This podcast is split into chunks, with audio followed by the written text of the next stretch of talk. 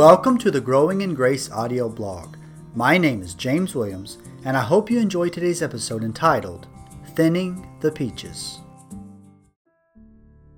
I know it hurts, but you gotta do it. I could relate to what the man on the YouTube video said. His video taught how to nurture a peach tree to get the biggest and sweetest fruit. This time of year, my peach tree is filled with hundreds of dime sized peaches but the secret to a successful harvest means knocking off nearly half.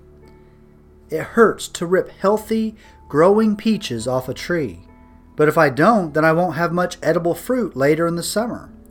If the nutrients gathered by the root are spread too thin across too much fruit, then each peach will end up small and will lack the necessary amount of sugar for that delicious, sweet taste.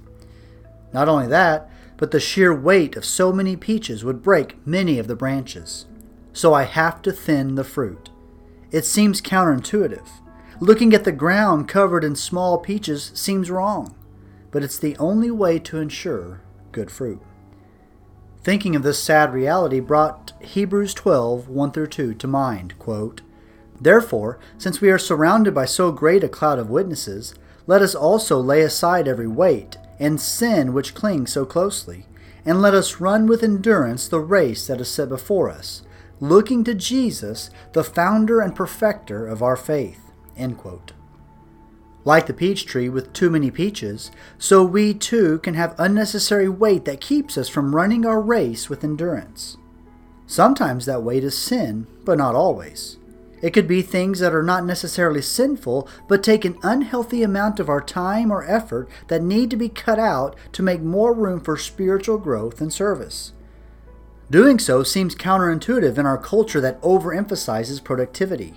We often measure worth by how much we are completing, we place identity in what we achieve.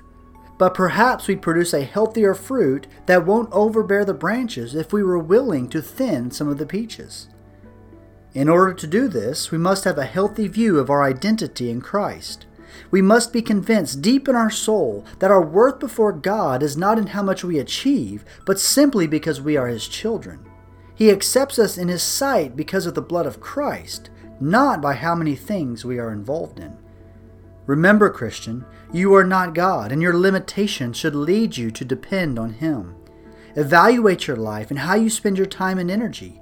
Cut out anything that doesn't lead you to worship God or serve others. Be willing to say no to new tasks that may spread you too thin or weigh you down. It may be hard to do at first, but hopefully it'll lead to better, sweeter fruit later on.